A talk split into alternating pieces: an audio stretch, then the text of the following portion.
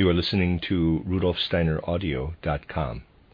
If you are listening to the podcast of this, it is located at rudolfsteiner.podbean.com. Please consider becoming a patron. As well, there are two publishing houses, steinerbooks.org in America and rudolfsteinerpress.com in England, who are the sole publishers of Steiner into English and have given me permission to do these recordings. Please consider patronizing them as well. You are listening to rudolfsteineraudio.com. This is a reading of a collection of lectures by Rudolf Steiner. It is Collected Works, Volume 150, entitled How the Spiritual World Projects into Physical Existence The Influence of the Dead. Lecture 1.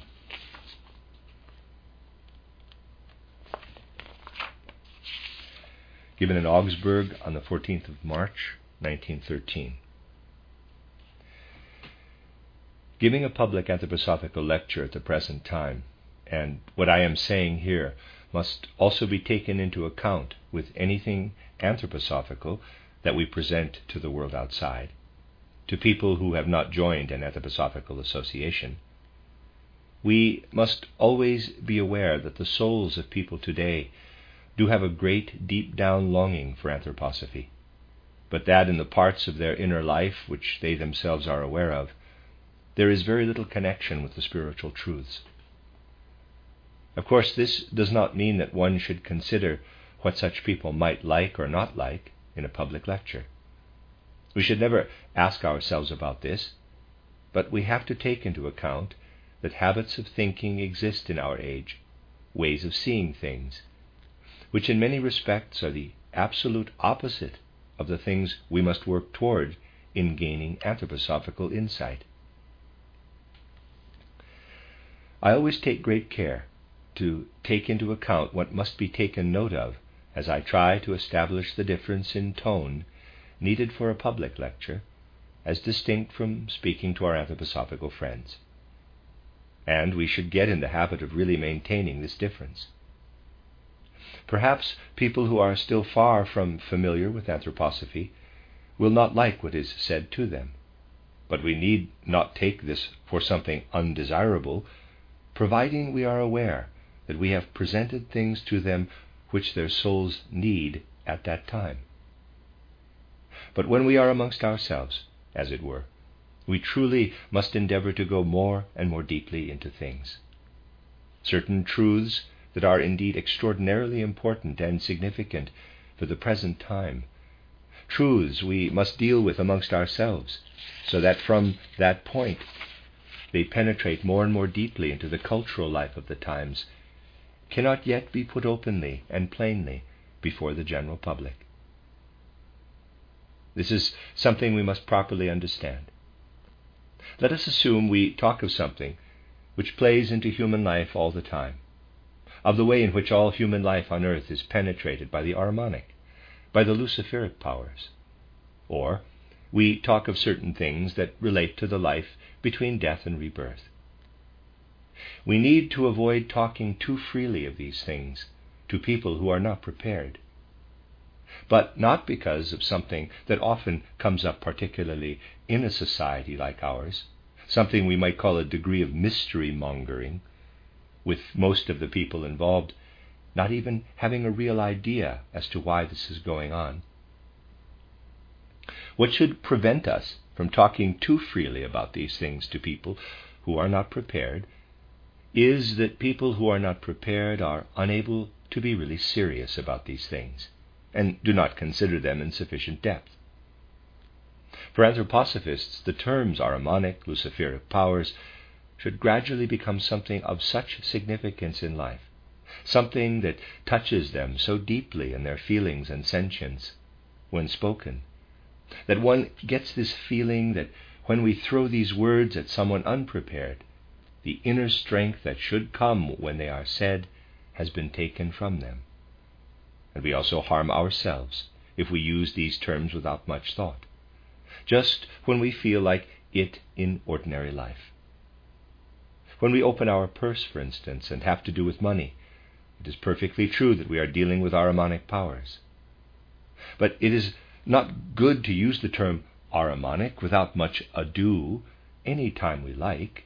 for this deadens us in our sentience, our feelings, and we then do not have the least possibility of still having words, which, when we think or speak them, have the elemental, significant meaning for us which they should have. It is extraordinarily significant that we do not fling such things about in everyday life. This will indeed gradually deprive us of the best thing, the most effective thing that anthroposophy has to offer. The more we have the anthroposophical terms on our lips under everyday conditions, the more do we deprive ourselves of the possibility that anthroposophy becomes something for us that truly sustains the soul, enters deeply into our soul.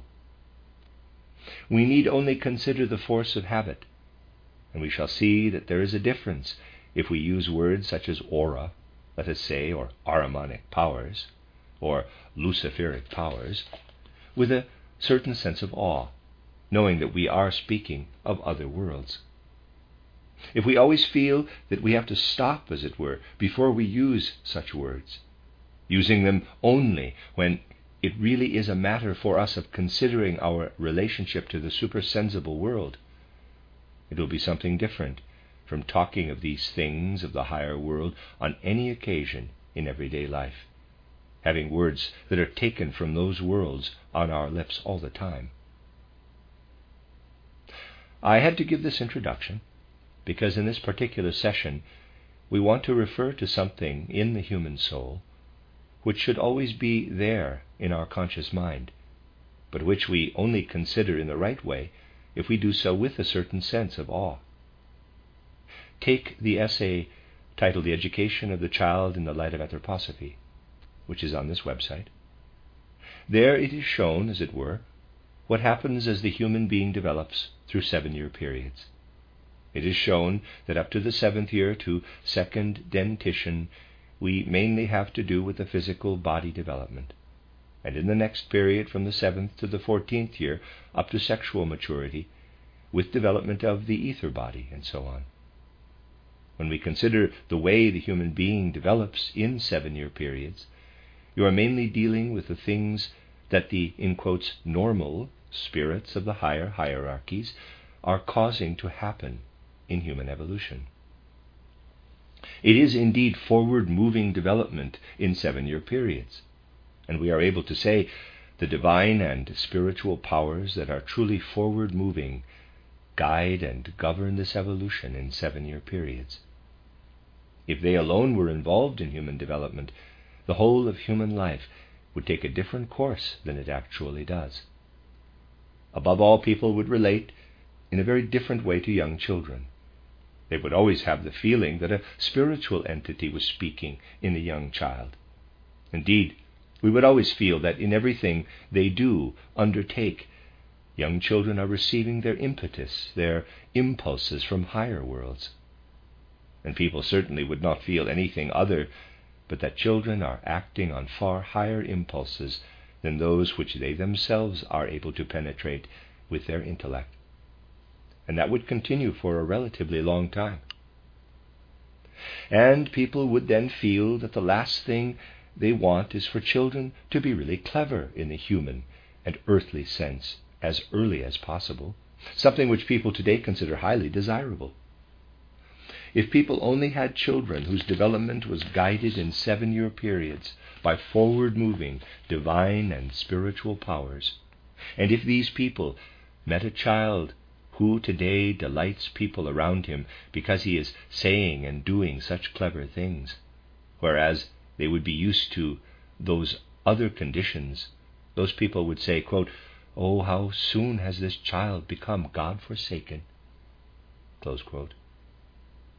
Things that delight people today would then be felt to be a punishment. And they would consider a young person of fifteen who was as clever as he would be expected today to be utterly God forsaken. For the forward moving divine and spiritual powers really only ask that human beings bring out their capital I nature completely between the 21st and 28th years. Before that, anything they did would rather appear to be such that higher spiritual, supersensible impulses were acting through them.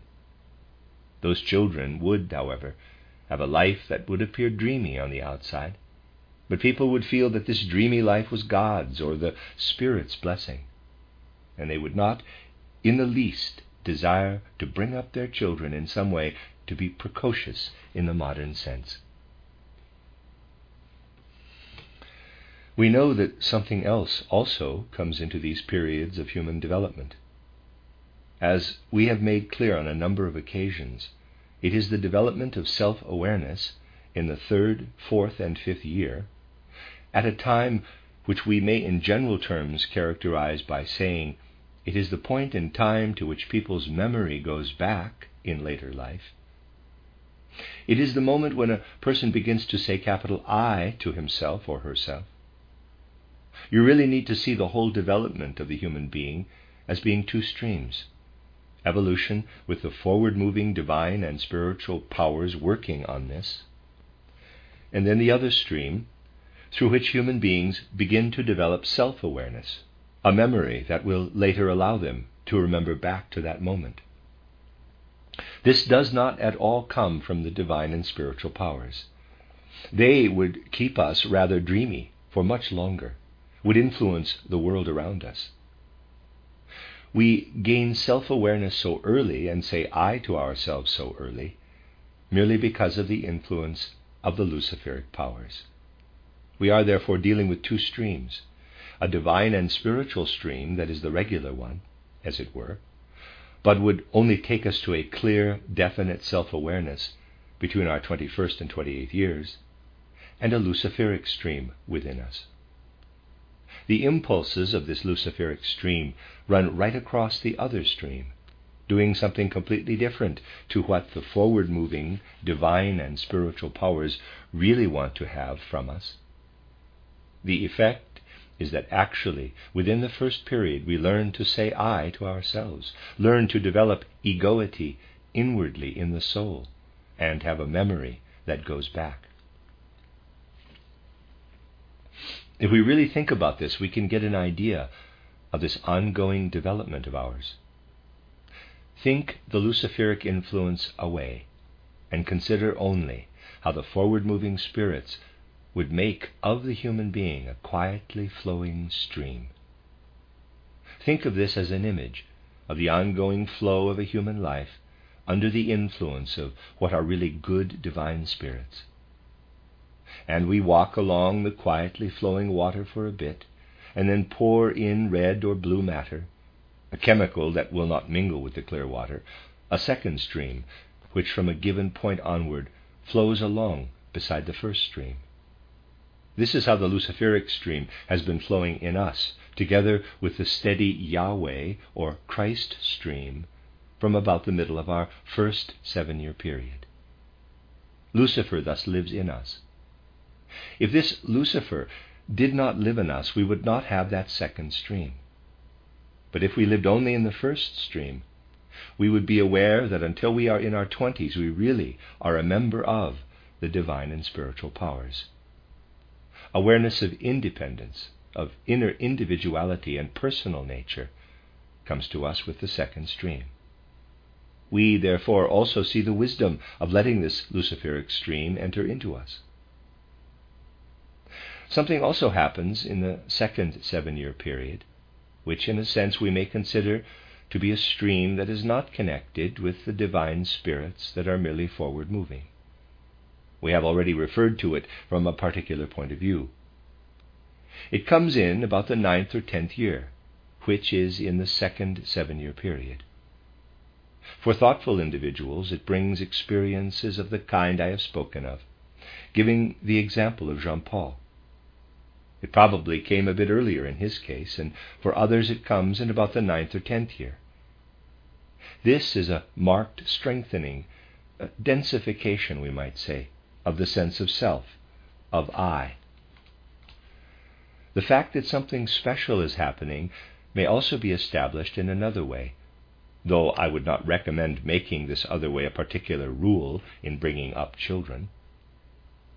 All one can say is that one can observe it when it should happen of its own accord, as I might put it, but we certainly should not play around with it, and definitely not make it a principle in bringing up children. For if you ask a child in his or her ninth or tenth year who has no clothes on to look at himself or herself in a mirror, and the child has not been dulled by our principles for bringing up children, which are often peculiar today, she or he will quite naturally feel afraid on seeing his or her unclothed figure, a certain fear, unless the child has already been made coquettish by looking in a mirror too often. We can observe this especially in children with natural feelings who have not often looked in the mirror.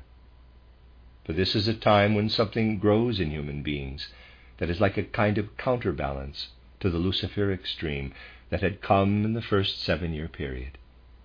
In this second period, in around the ninth or tenth year, Ahriman takes hold of the human being, and his stream is a kind of counterbalance to the Luciferic stream. Now, we can do something that will really please Ahriman by developing the growing child's intellect, an intellect focusing on the outside world which is perceived through the senses at this particular time, saying to ourselves, at this time the child must, as far as possible, be trained to form his own independent opinion everywhere. You know that I am here referring to a principle that is fairly generally applied in education today. It is almost generally demanded today that independent judgment be developed, especially at this age. People even provide calculators so that the children are not even asked to learn their tables by heart. This is entirely so because people are, in a sense, well disposed toward Ahriman in our time. The wish is unconsciously, of course, to educate children in such a way that Ahriman can be cultivated as much as possible in the human soul. And with regard to current methods of education, we say to ourselves as occultists, the people who represent these methods of education are simply bunglers. Ahriman would do better if he were to write these principles of education himself. But the things said particularly about children's independence, their own opinions, are truly based on being disciples of Ahriman. The situation, which I can only refer to briefly, will get very much worse in the immediate future, for Ahriman will be a good leader for the outer powers and guides of the spirit of our time. Take a matter like the one we have just been discussing. We have to regard it to be something which is coming to human beings quite naturally and as a matter of course. That people feel Lucifer and Ahriman approaching them, it would be quite wrong to think that it would be better to eliminate Lucifer and Ahriman altogether. That would be quite impossible. The following will perhaps show you how impossible it would be.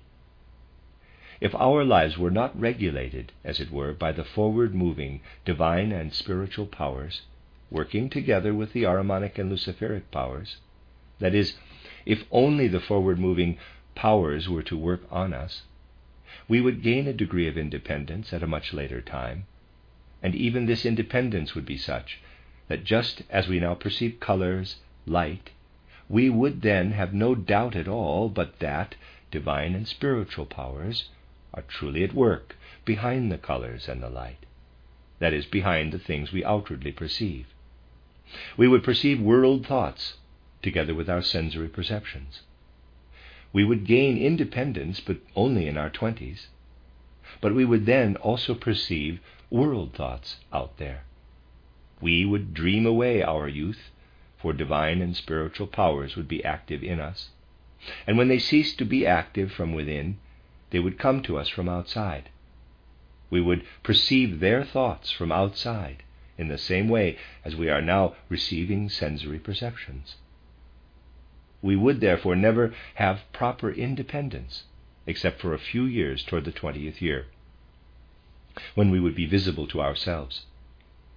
As children, we would be dreamers. In the middle years, we would not really be able to determine our own lives out of our own impulses and decisions, but would simply see what we have to do wherever we came face to face with the outside world similar to the way people were still able to do in ancient Atlantis. Independence flows into us because Lucifer and Ahriman are at work in us. Tremendously much will, of course, depend on it that we do not say the things foolish educationists are saying about the human being today, always talking of, in quotes, development, that one is meant to draw out the inner qualities of people. When it comes to education, we are only talking sensibly about the human being if we know that three principles are involved in the human soul, namely the forward moving, good divine spirits, and Lucifer and Ahriman. And if we can tell these latter two apart, it is particularly valuable for us to take, first of all, the main point of view from the position of the forward moving divine spirits, and, above all, consider what is asked of us if we consider the seven year periods in human development. With regard to this, we can truly help every individual by having the right attitude. We will do something that is good for the child, whatever the circumstances, if we create situations in the first seven years where the child lives in an environment that is healthy for his or her physical body. We do something that is good for them, whatever the circumstances, by creating good authorities, in the best sense of the word, around children in the second seven year period, so that they will not be know alls at that time, but rely on people around them whom they respect as authorities, people to whom they are devoted. We do something that is good when we raise children who do not want to know everything themselves in their ninth or tenth year, but who, if asked why one thing or another is right and good, will say, because my father or my mother has said that it is good, or because my teacher said so. If we raise the children so that the adults around them are the accepted authorities, we do something that is good for them, whatever the circumstances. We are doing something that is bad for the young person, whatever the circumstances, if we sin against these seven year periods. Creating such conditions that at this very time the children start to criticize the people who have the natural authority, if we do not prevent this critical attitude from developing. And we are also doing nothing particularly good for them if we do not find opportunity to talk to a person between the 14th, 15th, and 21st year in such a way that one is able quite naturally to rise with him to ideals, ideals that fill the heart with joy. We have to talk about ideals with people at that age, about what life will bring for human beings who are developing in the right way, whatever the circumstances. We would be right to say, truly our hearts might sometimes break today when 18 year old boys, sorry, persons, are already writing for features supplements in the papers. If instead of accepting these things of theirs, one were to talk with them about something which absolutely does not yet leave its mark on outer life, but which they will only bring to realization later in life. If one were to talk with them about the great ideals in human life, sharing their enthusiasm, that would be the right attitude to have. Someone, an editor for instance, who accepts an article from someone who has not yet reached his twentieth year, is really doing something worse whatever the circumstances, than someone who says to the young person coming in with his article, quote, Now, look, that is really very good what you have done, but you will have very different ideas about it when you are ten years older. So put it away for now, and take it up again in ten or twelve years. Someone who does this, and then looks at the manuscript and talks with the young person about the ideals for life which one may connect with it, is doing something which is good for the young person. This is merely to highlight that the things said in my title, The Education of the Child essay, should really always be taken into account in the upbringing, whatever the circumstances. All the other things important to Lucifer and Ahriman do not permit general rules. They are indeed different for every individual, for they relate directly to the nature of the individual. There, it is often a matter of the educator's tactfulness, and one can't come in with all kinds of pedantic rules. I wanted to characterize for you all that is to be found in the human soul, and how we must take Lucifer and Ahriman into account if we want to understand the whole of human nature. And we truly want to consider everything about which we should not just say, quote, we have to fight Lucifer and Ahriman. If we want to fight Lucifer, whatever the circumstances, there would be a sure way of doing this. We merely have to prevent the individual from developing memory.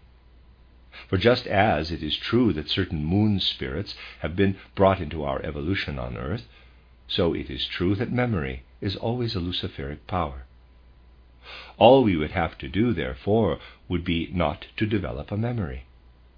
This is why I said in the essay that the period between the seventh and fourteenth year is when it is right to develop memory. During the time before that, we need not systematically train memory, for there it develops of its own accord, since Lucifer is most of all in human beings at that time. After sec- second dentition, however, we start to develop memory. By then, Ahriman has created his counterbalance to Lucifer and will no longer play downright into Lucifer's hands when we develop our memory. We certainly should never think of fighting Ahriman. Once again, there would be a simple way of combating the worst Ahrimanic influences, but it would not be good for us. What we should have to do is to knock out the teeth someone has developed at second dentition, for there we have the most striking Ahrimanic influences. Human beings have only their milk teeth from the forward moving powers. The independent dentition people have for the rest of their life is entirely due to the Ahrimanic influence. We have to see, from looking at these things, that much that is part of us cannot be part of us in any other way than having the Ahrimanic and Luciferic powers in us. We sometimes even manage to be quite dissatisfied with the way we unconsciously act against Ahriman. We do prepare ourselves in the course of life to have certain powers once we have gone through death, so that Ahriman will not be able to do too much to us between death and rebirth. But sometimes we allow ourselves to be quite clearly aware that the fight against Ahriman is not actually welcome, for instance, when we regret the loss of every one of our teeth. Yet every time we lose a tooth, we gain a power for which we have good use. Of course, I am not saying anything against fillings or the reimplantation of teeth, for this does not add anything Ahrimanic, as most at most the gold itself, but that does not matter. So we cannot say that it is something bad.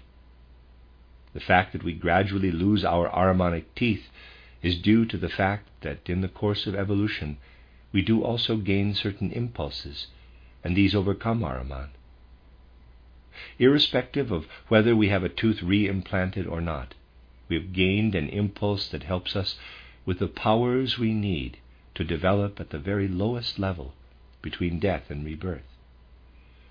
It is a very little thing at first, but it can show us how essentially we must truly get in the habit, as we approach reality, and look beyond unreality and the great illusion that is usually around us, of seeing things in life in a very different way from the way in which they are usually seen.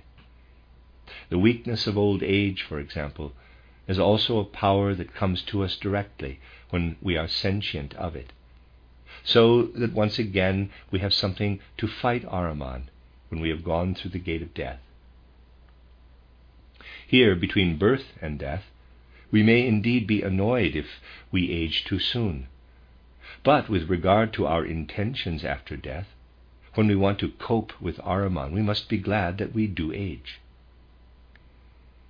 Now, you see how marvelously it is arranged that the inner core of spirit and soul remains for us, which has to do with the forward moving powers, as it continues to develop between birth and death.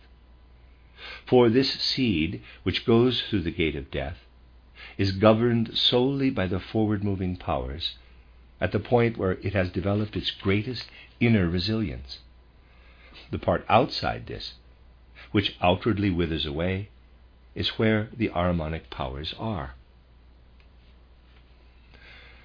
And we must now consider what this Ahriman actually is to the seer. When our plants grow from the ground, wither as autumn approaches and the leaves fall, the elemental spirits whom Ahriman sends to the earth's surface are in evidence everywhere. He then gathers in all that is dying. He has it gathered in by his elemental spirits. When you walk through the fields in autumn and see dying nature clairvoyantly, Ahriman is extending his powers everywhere, and has his elemental messengers everywhere, who bring him everything that is withering physical and etheric by nature. But we human beings are really also in a kind of autumn and winter mood all day long. Truly, the soul's summer mood exists only when the soul is asleep. It truly is the case that the sleeping human body, physical body and ether body, ranks equal with the plant, and the I and the astral body, which are outside, cast their rays back onto the physical and etheric body, acting like sun and stars and letting the powers sprout forth which we have destroyed during the day. There, the vegetative life grows, and daytime thinking really exists, only to get rid again of what the night lets sprout forth. When we wake up, we dart across our vegetative life just as autumn does across the plants on earth. And in our daytime waking hours, we do to our physical and etheric body what winter does to the earth's vegetation, to anything by way of sprouting, shooting life which they produced in the soul's summertime, that is, in sleep, during the night. When we are awake, it is winter, truly winter of the soul, and we must go to sleep if we want to have the soul's springtime. That is the way it is. And from this point of view, it is really easy to see why people who do not mix at least something from the soul's summer into their daytime waking life do so easily dry out. Dry scholars, withered professor types. These are the people who do not like to accept anything unless it is in full consciousness, do not like to accept anything from the soul's summertime. They dry out, turning into out and out winter people. And for the seer, the whole development of human daily life is seen to be very similar to what I have just been telling you about the natural world. For when human beings develop their ordinary thoughts relating to the outside world, when they are utterly materialistic in thinking only the things that happen outwardly, their thoughts affect the brain to such an extent that this brain excretes substances which Ahriman can really do with. So that Ahriman is really accompanying waking daytime life all the time. And the more materialistic we are, the more we are we obsessed with Ahriman. No wonder that it is true to say that materialism has to do with fear. For if you remember the guardian of the threshold, you will be aware how fear is again connected with Ahriman. We are meant to get the feeling that in life we are indeed face to face with complicated spiritual worlds. And what anthroposophy is meant to give us is not only that we know various things, know that there is Ahriman, Lucifer, a physical body, an ether body. That is the very least of it. What we are meant to gain from anthroposophy is a certain soul mood, a basic feeling for human life, for what really is there in the depths of the soul. And so it is necessary for us to treat the words connected with these higher beings with some awe, to respect them. If we have them on our lips all the time, it will all too easily happen that their serious meaning, their dignity is blunted. So we see the human being between birth and death as he relates to the forward moving spiritual powers and in a sense he is between Lucifer and Ahriman. In order that the whole development of the human being may proceed in the right way, this relationship must remain like this also between death and rebirth, except that the things which are in us between birth and death will be outside between death and rebirth. Inwardly, Lucifer has his claws in the human being from the moment to which our memory goes back. Inwardly so, for human beings know nothing of this, unless they learn something of it from spiritual science and get to feel about it. Things are different after death. Lucifer makes his appearance at a particular time, just as surely as he does inwardly between birth and death, and now outwardly in the life between death and rebirth. He stands before us in his whole form there, is at our side, and we walk with him. We know little of Lucifer before we have gone to the gate of death, but we know him clearly and definitely when he is at our side between death and rebirth. It is only that awareness of this, it is only that awareness of this can be rather unpleasant in the present time cycle. We may thus go through the region between death and rebirth, having Lucifer at our side. There's not only something terrible about him, but also something beautiful, glorious as far as his outer form goes, and realize that he is needed by the world.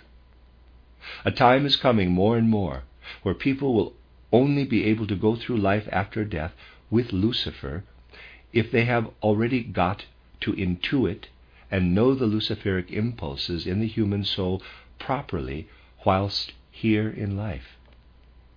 People, and there will also be more and more of them as time goes on, who do not want to know about Lucifer, and they are probably in the majority, will know all the more of Lucifer after death. It is not only that he will be at their side, but being at their side, he will be drawing on their powers of soul all the time. He will vampirize human beings. This is what people prepare for by not knowing, to be vampirized by Lucifer. With this, one deprives oneself of powers for the next life, for one will be giving them over to Lucifer in a way. Things are very much the same with regard to Ahriman. Here the situation is this. The two spirits are always present between death and rebirth. But on the one occasion, one of them is more present and the other less. On the other occasion, it is the other way round. We pass away and then return again in the life between death and rebirth. Lucifer is above all at our side in the passing away. Ahriman when we move toward being born again. For Ahriman takes us back to the earth again. He is important in the second half of coming back again.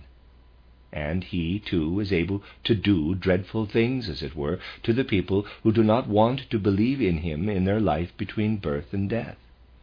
He will give them too much of his powers. He confers on them something he has always to spare the powers connected with earthly gravity that mean sickness and premature death for people, bringing all kinds of accidents that seem random into earthly existence, and so on. All this has to do with these Ahrimanic powers. In Munich, I presented the subject from a slightly different point of view. There, I showed that after death, the human soul can be the spirit who serves the powers that send sickness and death from the supersensible worlds to the sense perceptible world. The element which makes life weak is most welcome to Ahriman, making it possible for him to weaken our lives further. But again, we must not be biased in our judgment. It would be quite wrong to say, so it is very bad that Ahriman has taken us into life and that we may have to suffer the after effects of him in life. No, it is good, because it may well be that a sickness turns out to be something that contributes a great deal to our ascending development. When we approach the threshold that separates the supersensible from the sense perceptible world, we must always be prepared to modify our views a little and not judge things the way we are used to judging them in the ordinary physical world. For I think you'll agree the physical world has a superabundance of Maya. Where does the materialism in the physical world come from? that materialism where people say there is no Ahriman, there simply is no devil. Who is it who shouts loudest that there is no devil? Those who are most possessed by him. For the spirit whom we call Ahriman is enormously interested in having his existence denied by those who are most possessed by him. Quote, the common people never know the devil, even when they've caught him. So that is a dreadful Maya, uh, not to believe in Ahriman. For it means that he's collared one most of all when one does not believe in him. In that case, one gives him the greatest power over oneself. If it is wrong, therefore, to say that monists fight the devil when they rant and rave against him, no, a materialistic and monistic gathering where people rant and rave against the devil is liable to conjure up the devil. More than the witches of old do modern materialists call up the devil, much, much more so. That is the truth, and the other is Maya. So we must learn to judge things differently. Someone who goes to a monistic meeting with materialistic nuance is untruthful when he says that these people free humanity from the devil. He ought to say, I am now going to a meeting where the devil is called into human culture with all the powers that human beings have. We should really be aware that as we grow into spiritual life, as it were, we learn not only concepts and ideas, but to rethink, refeel, and still be sensible enough when facing the outside world that we do not all the time confuse that outside world in a gushing way with the truth that exists for the supersensible worlds. When people are all the time using words that really only have a true value in the supersensible worlds, they are depriving themselves of the most important thing, which is that we learn to distinguish and not to mix up sense perceptible and supersensible worlds, that we learn to use the words in their proper sense. These are various things we wanted to refer to today, when for the first time we have come together in such great numbers, with visiting friends as well, in our recently established Augsburg branch. And today, when we wanted to gather the thoughts in our souls here that shall be a help in the work done here, a serious word must also be said, like a kind of official opening for this Augsburg branch for it will surely flourish under the guidance and direction of the masters of wisdom and harmony of sentience, who serve the forward moving spirits if the work done here harmoniously takes its place in a wider stream of spiritual work. And our visiting friends have come to join you, my dear Augsburg friends, so that today they can also be with you in developing thoughts in their souls of love and devotion for the general anthroposophic cause, and for every individual in his anthroposophical strivings. In these souls, something will remain that had its starting point in these meetings, having developed in these souls like a wellspring of belonging together. You, my Augsburg friends, will be working on your own again here from week to week, from time to time, but only seemingly so, only in outer spatial terms.